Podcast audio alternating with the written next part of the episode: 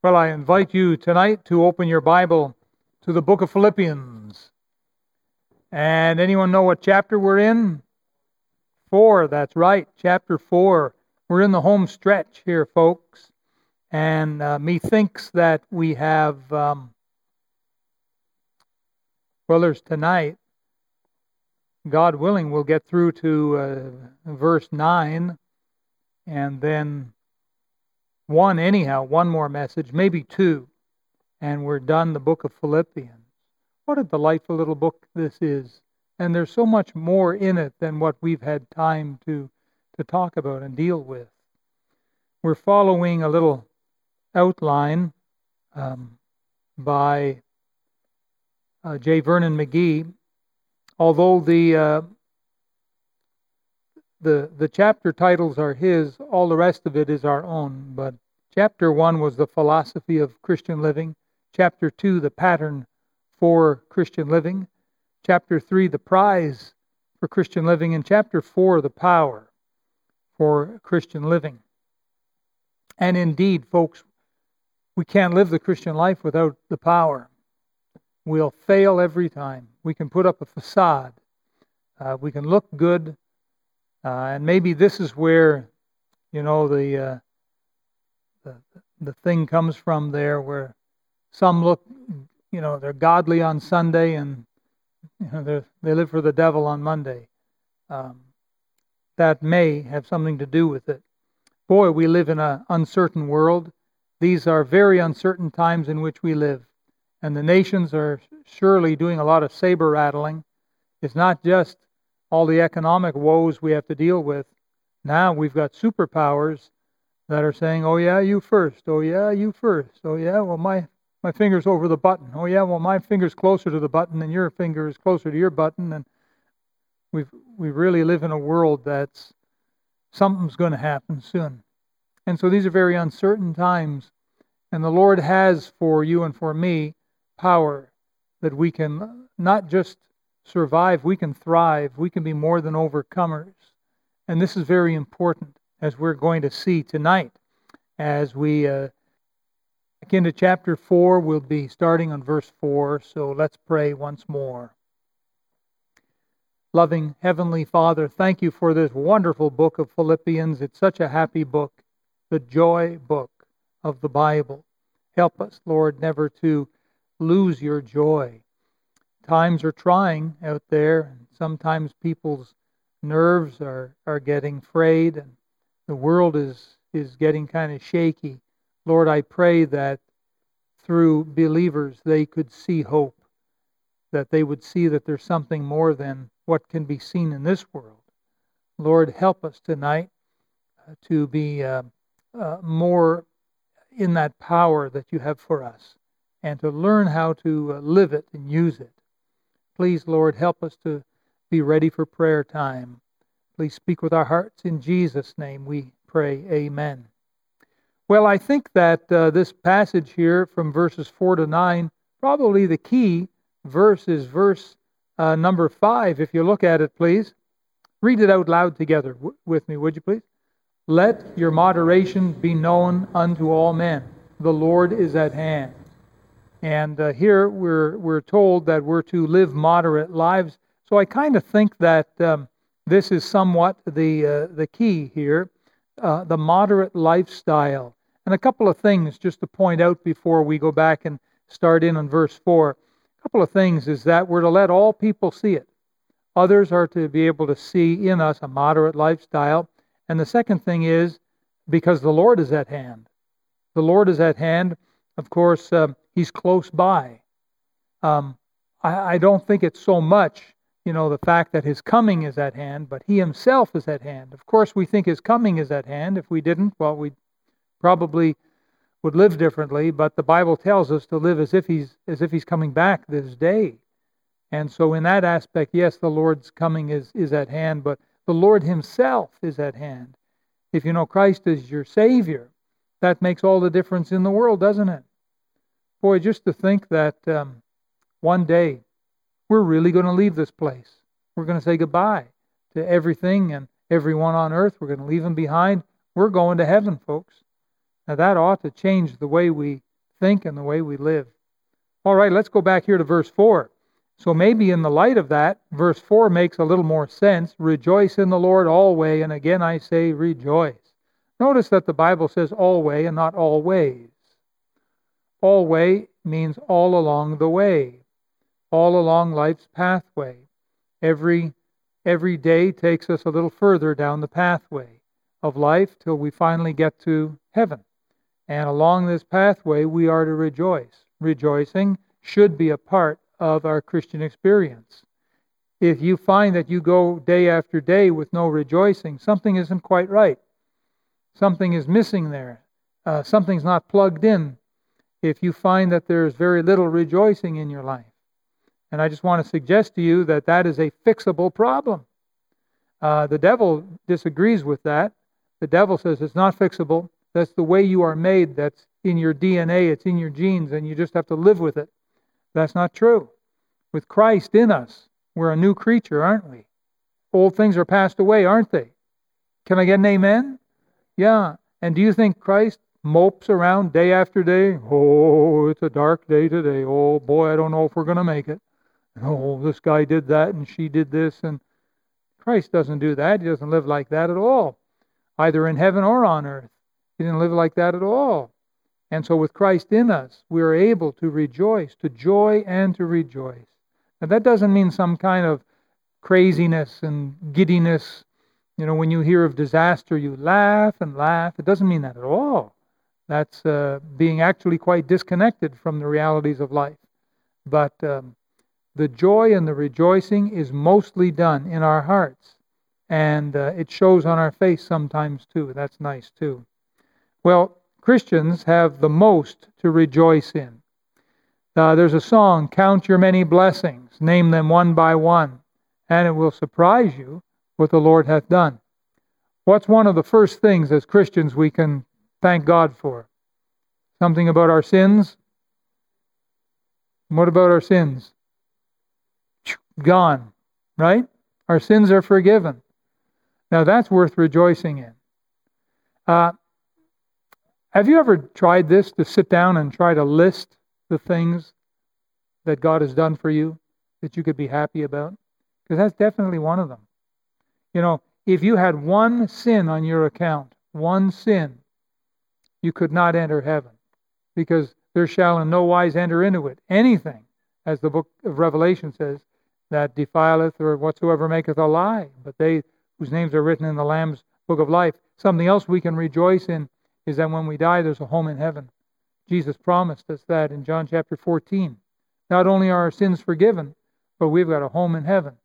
We've got assurance that when we close our eyes in death, if something happened to us, either a disease or a crazy man's bullet or a drunk driver or some kind of accident and we fall off the edge of the world or something, we die, we've got tremendous joy that there's a home in heaven. Our sins are forgiven and there's a home in heaven. Not just that, but here on earth we've got the abiding presence of Jesus. See, how do you know? The very next verse tells us that. The Lord is at hand. He's never left you nor forsaken you. In all your darkest hours as a Christian, He's been right there by your side. And usually, typically, you'll find that when you go through your worst trials of life, the Lord seems to be closest to you if you've had a uh, near death experience, the presence of the Lord is there. If you've gone through something really, really terrible, they've accused you and whatever, and maybe you've cried yourself to sleep, you ought to know something of the presence of the Lord because He's right there. The Lord is at hand. So the abiding presence of Jesus, the uh, the comfort and leading of the Holy Spirit, how he guides us into all truth and teaches us and reminds us when we've committed sin how we need to get right with God. These are all things that we can be tremendously thankful for and we can rejoice in. We've got a heavenly Father who answers prayer. Every one of us have had some prayers answered. If you're here and you say, Well, I've never had a prayer answered, oh, yeah, did you ever pray to be saved? Did God answer that prayer? Well, then you have had prayer answered, haven't you? And you've had a whole lot more than that, too. You really have. If you drive a car in this city, you ought to be a prayer warrior. especially when you come to intersections, especially King George and 88. You ought to be a prayer warrior whenever you're anywhere near that neck of the woods. Lord, help me now. Please help me get through. I know I got a green light, but the other guys, they don't know that yet. Lord, oh, thank you, Lord. Thank you for helping me through. There's an answer to prayer right there. You ought to pray when you drive. Or if you're the passenger, you ought to pray for the driver. Oh, dear Lord, he's driving again. Oh, please help us get there safely. A little bit of humor. Trying to perk you up a bit here tonight. Oh, well. And then, of course, we've got the Bible. Where would we be without the Bible?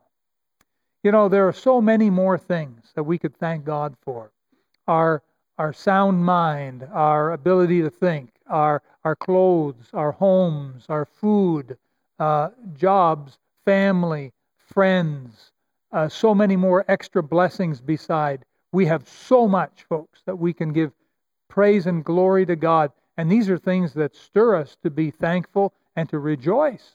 And so look at it again in verse 4. Rejoice in the Lord always. And again, I say, rejoice. Now that ought to tell us something. They made a little song out of that verse. You know that? How many know that little song? Raise your hand. Boy, that's uh, almost half of us. Well, tell you what, you who raised your hand, let's sing it together for the other half who don't know it. And then we'll all know it together, shall we? me, me, me, me. let's start on a good note. Rejoice in the Lord always. Again I say rejoice. Rejoice in the Lord always. Again I say rejoice. Rejoice, rejoice. Again I say rejoice. Rejoice, rejoice. Again I say rejoice. Rejoice in the Lord always. Again I say rejoice. There you have it. Now, all the men will start singing and then all the ladies will chime in. How about that? You know how you do that? Uh, one starts, and then after a few words, the other one starts in. So all the men will start singing, Rejoice in the Lord always. And right there, then the ladies jump in, Rejoice in the Lord always. Okay, and then we'll carry it through, and we'll, we're sure to make a mess of it, but uh, we're to make a joyful noise unto the Lord. All right, so men, you ready? Here we go. Rejoice in the Lord, all ladies. Rejoice in the Lord always. Can I say rejoice. Can I say rejoice. Rejoice. Again I say rejoice. Rejoice. Rejoice. Again I say rejoice. Rejoice in the Lord all always. Again I say rejoice. Hey, not bad. Not bad. We actually did it. I can't believe it. Wow. Oh, man, that's fun to do, isn't it? They do that sort of thing at camp and uh, at uh, little gatherings and things like that. We're too uh, straight laced to do that in church, though, right? So that's a good verse, though. Rejoice in the Lord always. You know, we're going to get eventually to verse 19, but just kind of take a quick look.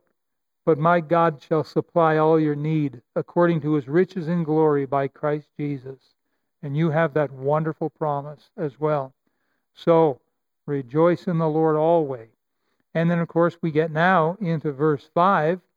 Because of this rejoicing, because the Lord is at hand, folks, we need a moderate lifestyle. We need a moderate lifestyle. Now, uh, there's always going to be those that are going to accuse uh, others of not being as moderate as they are. Uh, they turn moderation into legalism. Uh, oh, you got a three piece suit on. You're not moderate. I have a two piece suit on. I'm moderate. Oh, you have some kind of expensive pair of shoes on. I have a cheap pair of shoes on. I'm moderate. You're not. You know, that's almost turning the grace of God into legalism. And so we have to be careful about that sort of thing. It's all right to wear uh, nice clothes. It's okay. It's okay if you drive a nice car, live in a nice home. That's okay. But I think that uh, it's the real wild excess that we have to be careful of. But it's not just clothes and cars and things like that that require moderation. Keep uh, your finger there in Philippians, please, and turn to the right to the book of 1 Peter, chapter 3. 1 Peter, chapter 3. I'd like us to look at another kind of moderation that we all need. 1 Peter chapter 3. Now, look, look at this for moderation. Verse 1 Likewise, ye wives, be in subjection to your own husbands, that if any obey not the word, they also may without the word be won by the conversation of the wives.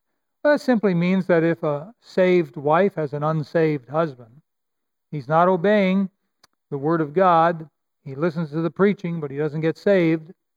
It says to be in subjection to him, that they also may without the word be won by the conversation, the manner of life of the wife. Many a unsaved man has been won to Christ by the godliness and the love and um, the purity of his wife.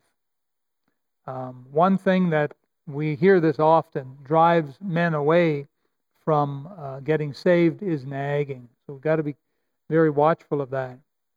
Uh, it goes on in verse 2. Peter says, While they behold your chaste conversation coupled with fear.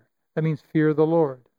Whose adorning let it not be that outward adorning of plaiting of the hair and of wearing of gold or of putting on of apparel. Uh, back in Peter's day, many of the women adorned themselves like real Hollywood style and uh, in, in such array. It was incredible. They would spend hours, hours, literally hours every day getting all made up and gold and hair and things things like that. And and Peter was saying, This isn't the way. Verse 4 But let it be the hidden man of the heart. Now, that'd be Christ, in that which is not corruptible. Even when I have these words underlined in my Bible, even the ornament of a meek and quiet spirit, which is in the sight of God of great price. God values tremendously a meek and quiet spirit in a woman. For after this manner, in the old time, the holy women also, who trusted in God, adorned themselves, being in subjection unto their own husbands, even as Sarah obeyed Abraham calling him Lord. A lot of women would jump up right there. I'm not calling him Lord. And what if he went and got his name changed to Lord? Got a legal name changed to Lord. Would you call him Lord then? Well, it's a small L here, anyhow, isn't it? Whose daughters ye are, as long as ye do well and are not afraid with any amazement. And then, doesn't stop. Likewise, ye husbands, Dwell with them according to knowledge, giving honor unto the wife as unto the weaker vessel. Now that's weaker physically, certainly not mentally, uh, not spiritually, that's for sure. A lot of women are tremendous uh, powerhouse with the Lord spiritually. And um, we're told here to uh, give honor unto them as being heirs together of the grace of life. And watch this that your prayers be not hindered. For a man to be upset and bitter at his wife is going to hinder his prayers. He's not going to get his prayers answered. In fact, God is going to have to get his attention and bring chastisement into his life. So here is definitely one type of moderation if we want to go back now to Philippians. And uh, verse 6 chapter 4, verse 6 Be careful for nothing, but in everything by prayer and supplication with thanksgiving, let your requests be made known unto God. And so we're not to be full of cares and worries. Uh, that's what the world does.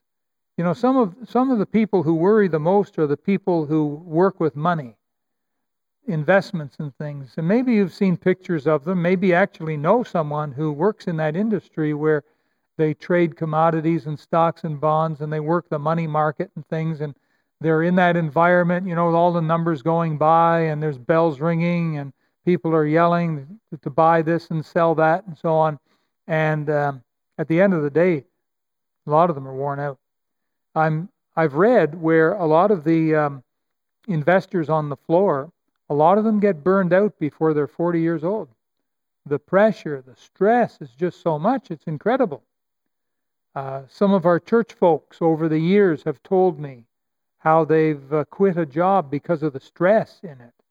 And uh, they just can't take that much stress. It's crazy and all of the, the craziness that goes on there.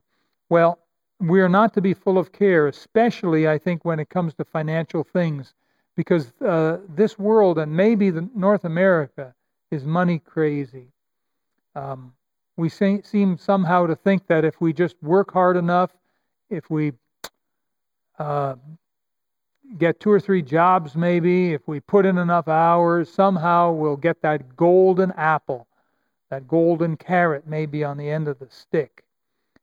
Uh, this this world needs to see the calm and confident life that we have in Jesus. Where you are, where you go to work, is there stress? Do people get stressed? How about um, in your neighborhood? Any stress there? Maybe with your neighbors? They need to see a calm confidence in you and me.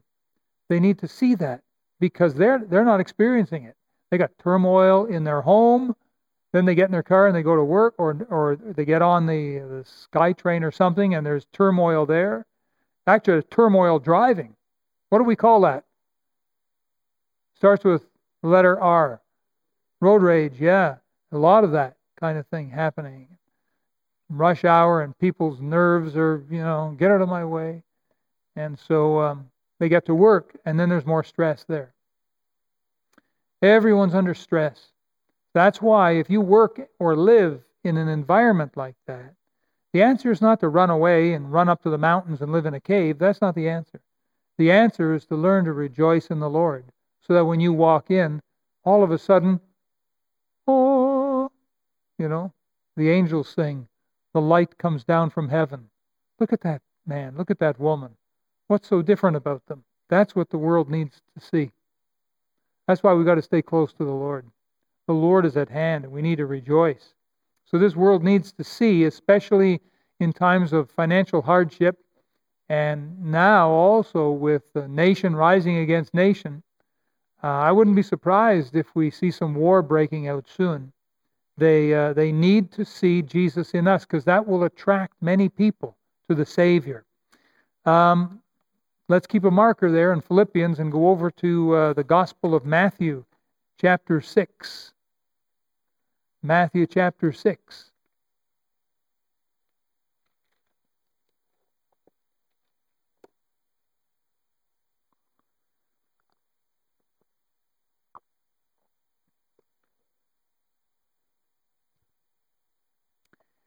Boy, oh boy, here's moderation for you. Matthew 6 and verse 24 No man can serve two masters. For either he will hate the one and love the other, or else he will hold to the one and despise the other. He cannot serve God and mammon. Mammon means the things of the world, especially money. Therefore, I say unto you, take no thought. That means anxious care. Just like what we read in Philippians be careful for nothing. Take no thought for your life, what ye shall eat or what ye shall drink, nor yet for your body, what ye shall put on is not the life more than meat and the body than raiment? Behold the fowls of the air, for they sow not, neither do they reap. Isn't that the truth?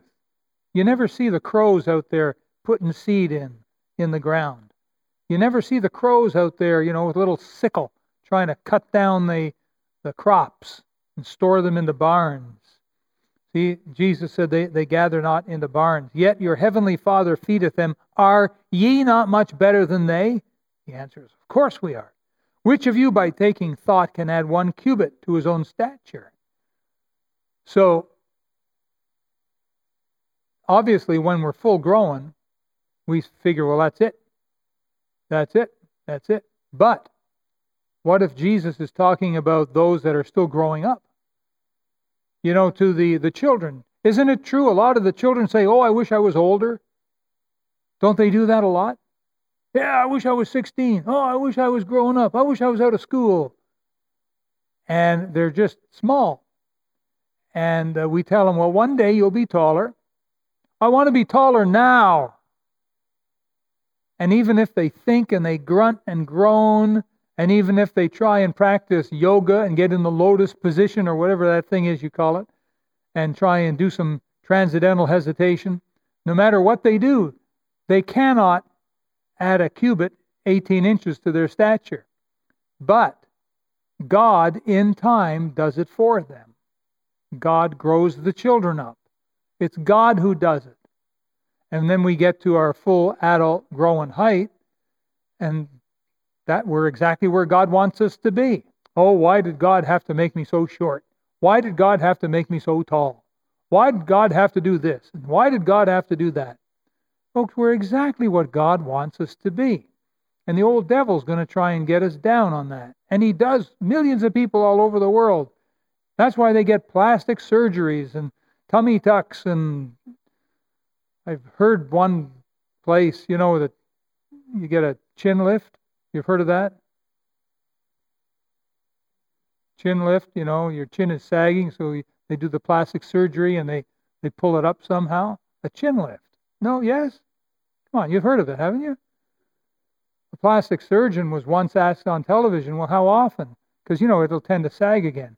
How often can you get your chin lift? he said you can get your chin lifted until, until, until your belly button's on your chin. I've never had one of those. Uh, well, I've had a belly button, but I've never had a never had a, a chin lift.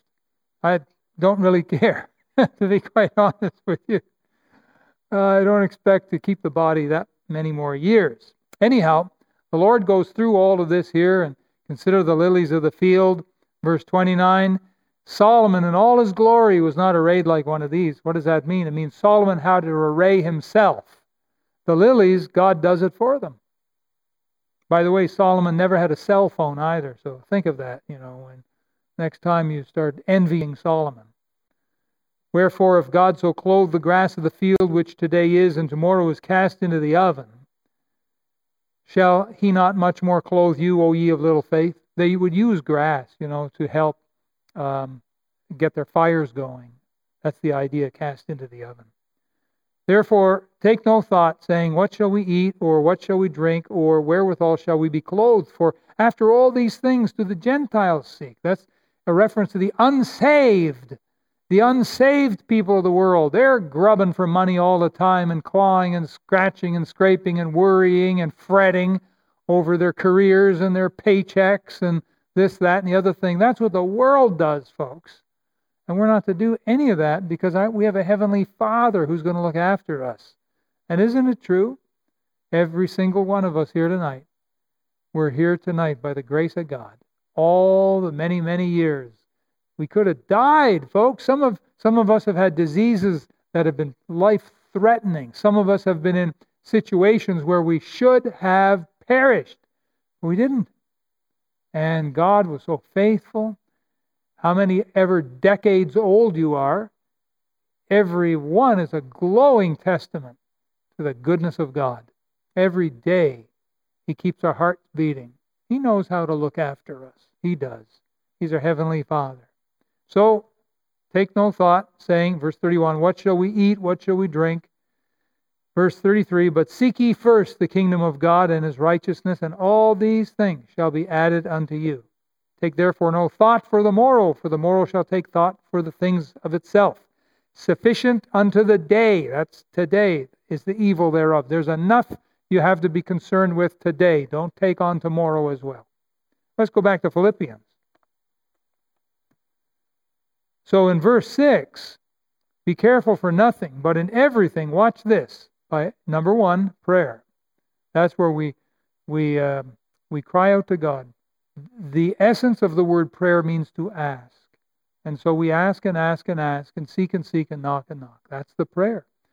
The supplication, prayer and supplication, is when we bend, we bow before the Lord, and we supplicate not only physically, but emotionally and mentally.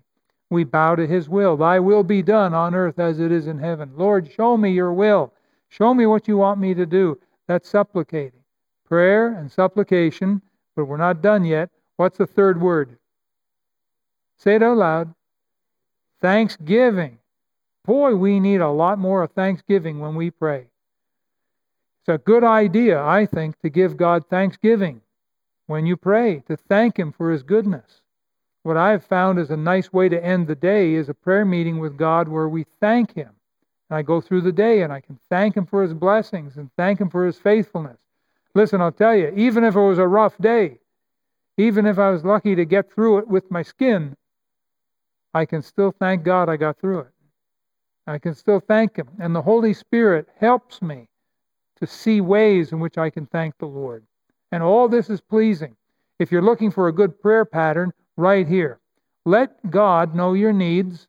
Let God know what you think. And if you want to cry before Him over something, then weep. That's a good thing to do. But get the thanksgiving in there. That's very important that we give Him thanks.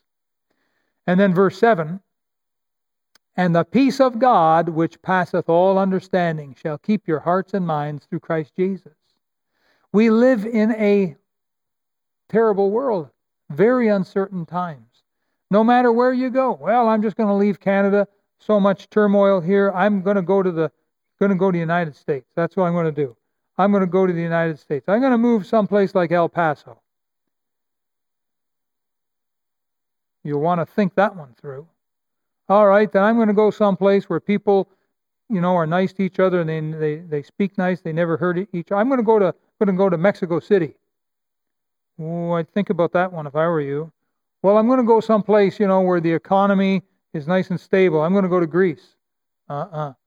Italy? Uh-uh. you know, I'm going to go someplace where they got no diseases. No matter where you go in the world, no matter where you go,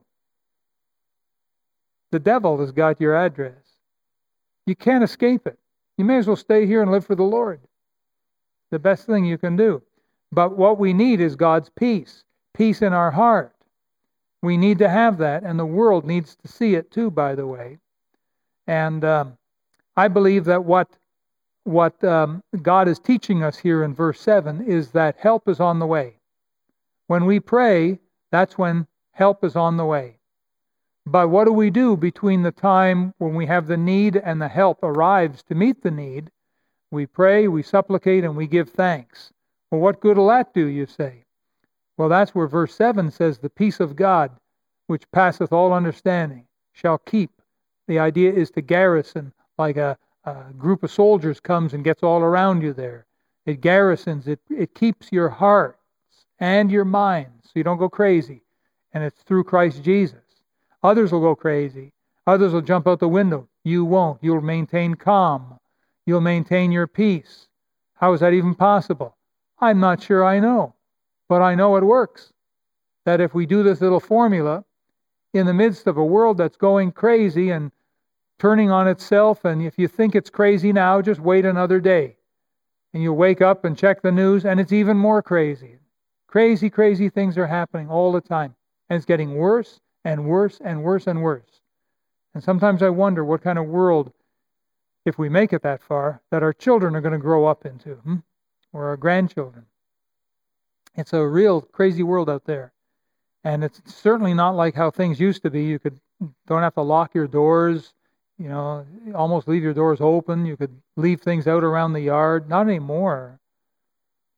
You know, they got package thieves now, porch thieves they call them. You get your Amazon delivery to your porch, and you come home, it's not there.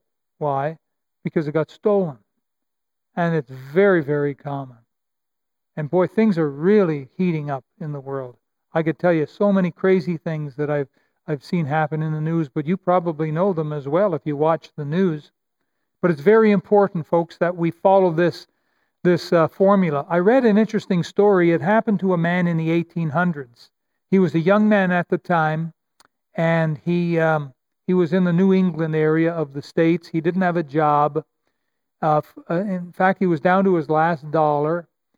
So in church, he gave 50 cents to the Lord as his offering. The next day, in looking for work, he saw that a, a city, you know, down the road a bit, uh, was offer was looking for work. Uh, sorry, looking for workers, and he thought maybe I can get a job there. But the price of getting um, a train ticket was a dollar, and he thought maybe I shouldn't have you know, put anything in the offering plate. I only got 50 cents left. And so in the 1800s, you could get a little more for 50 cents.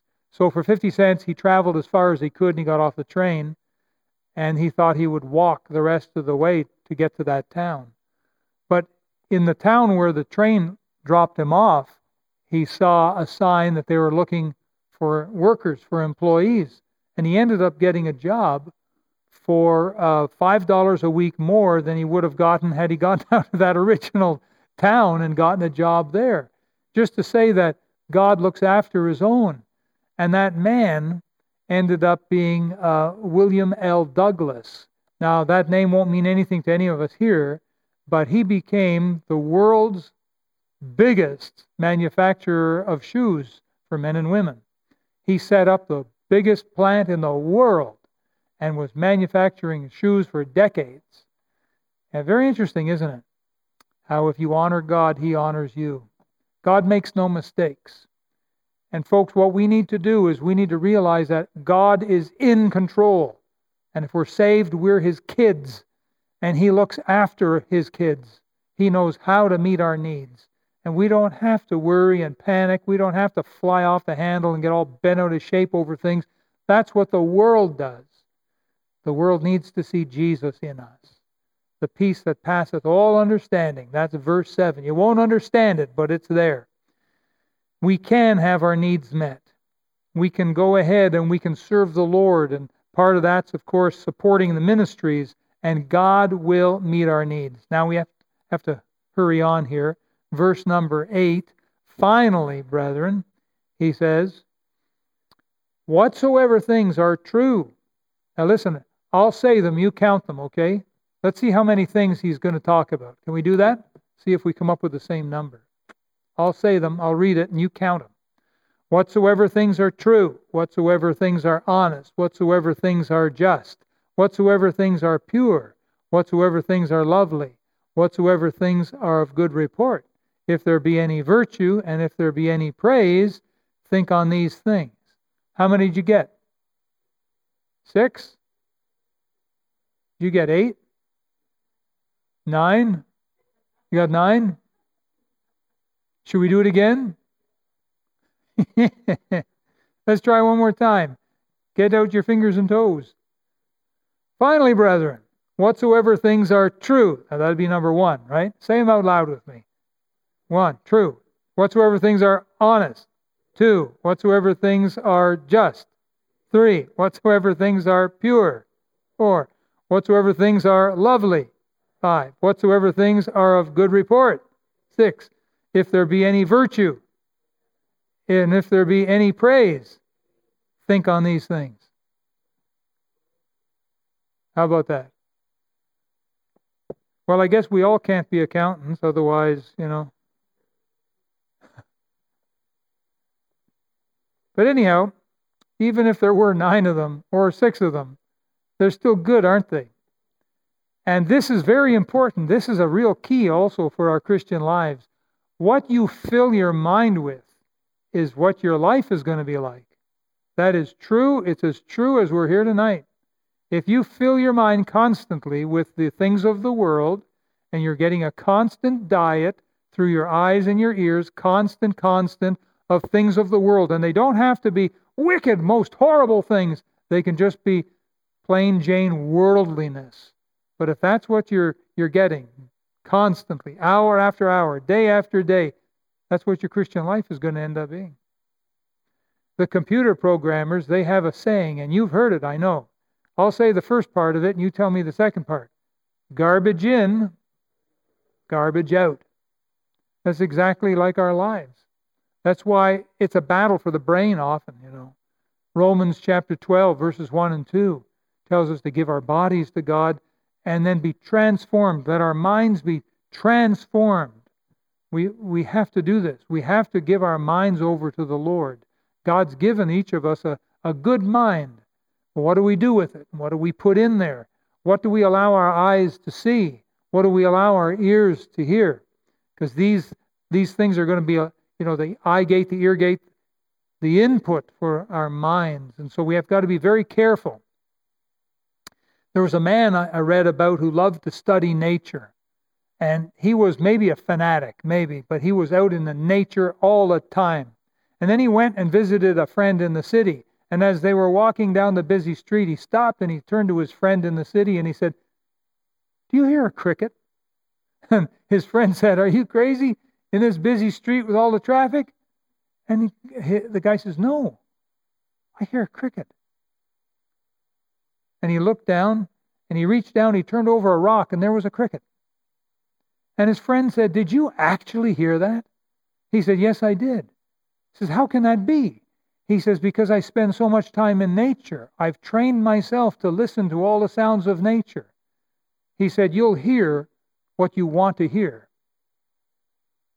Boy, that's true sometimes in conversation. Someone can tell us something and we don't really hear what they said, we hear what we wanted them to say.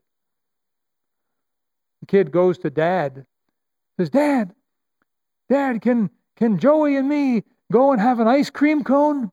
Dad says, Well, I don't know, maybe. And the kid runs, Joey, he said yes, he said yes. An example of hearing what you want to hear. Kids are good at that, I suppose. If we dwell on worldly things, our lives will struggle with worldliness. In Proverbs 23 7, it talks about, uh, as he thinketh in his heart, so is he. And so we need a constant diet of godliness, of the scriptures, of the, the hymns. That's why in Ephesians, when it talks about being filled with the Spirit, Ephesians chapter 5, it says, speaking to yourselves in psalms and hymns and spiritual songs, singing and making melody in your heart to the Lord. That's an evidence of being filled with the Spirit. You'll be rejoicing. You'll have a taste, a desire for the things of God. And uh, it's good also, I think, to have good Christian books to read, good Christian sermons to listen to. Um, be careful about Christian radio. It's a mixed bag. You can have one good speaker come on, and then you say, Boy, that was good. And then the next speaker may say some things that really aren't so good. The doc- doctrinal errors. And unless you're schooled in how to tell the difference, you could just swallow it right in and it can do you harm. You have to be careful about that sort of thing. There's a humorous story, though, about a, a man who was going to get married. And the man was a manager of a jewelry store. And all day long he dealt with jewelry. That's what he did. You know, pearls, necklaces, and earrings, and watches, and rings, and all kinds of jewelry. That's his whole life was consumed with that. That's what he did day after day. Then he was going to get married. So he's standing before the pastor with his bride, and all the people in the church, and he's holding the ring, and he's ready to put the ring on her, her finger. And he repeats the words. He says, With this ring, now what he's supposed to say is, With this ring I thee wed. Okay? When he puts the finger on there. But he hesitated, and he said, With this ring, we give a full guarantee that the customer will be happy. a little bit of humor. But what you what you put in your mind all day long, you know, no wonder some people have nightmares is because they they watch horror movies and then they go to sleep. They try and go to bed after that. Uh-uh. And so it's a bit of a battle for our mind. Visiting your prayer closet first thing in the morning and the last thing at night really helps your mind. It really does help you to fill it with good things. Finally, verse 9 and we're done here for tonight. Those things which ye have both learned and received and heard and seen in me, do, and the God of peace shall be with you. It reminds me of how James said, Be not hearers of the word only, but? Doers of the word. Isn't that kind of exactly what Paul is saying here in verse 9? Do. He's reduced it down to do, one word. Do those things which ye have both learned and received and heard and seen in me. Do. Now, how long you been a Christian? Long, long time? Number of years? Well, according to verse 9 here, have you learned anything? Have you received anything? I mean, anything good as to, to the things of God, the will of God. Have you heard anything good? As if it were heaven sent. Well, that's all you need. Do it. Go ahead and do it. Now, Paul was a follower of Jesus. They didn't have a full, complete Bible back in this time when Paul was writing Philippians. It's quite a bit of it, but it wasn't complete. And a lot of Christians didn't have a full Bible. Boy, that was a luxury that only very few had. to have as much of the Bible as was written up to that point. Most of them didn't have it. We do, folks.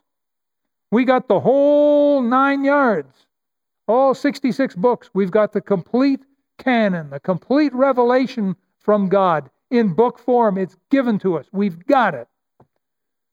Paul was saying, I follow Jesus, you guys follow me, we'll all get to where we're going. Well, Paul's gone, but the Bible's here. And in the Bible, we can follow Jesus. We really, honestly, truly can. If we'll read it, if we'll study it, you'll see Jesus just about on every single page there. The question is, are we doing it? Are we doing it? So this old troubled world isn't getting any better. You won't find that things are getting better tomorrow or the day after. They're getting worse. And what the world needs is to see Jesus in us. So let's remember rejoice in the Lord always. And again I say rejoice. Let your moderation be known unto all men. The Lord is at hand. Right? And then whatsoever things are uh, honest, just, pure, lovely, good report, if there be any virtue, any praise, think on these things. Let's pray now.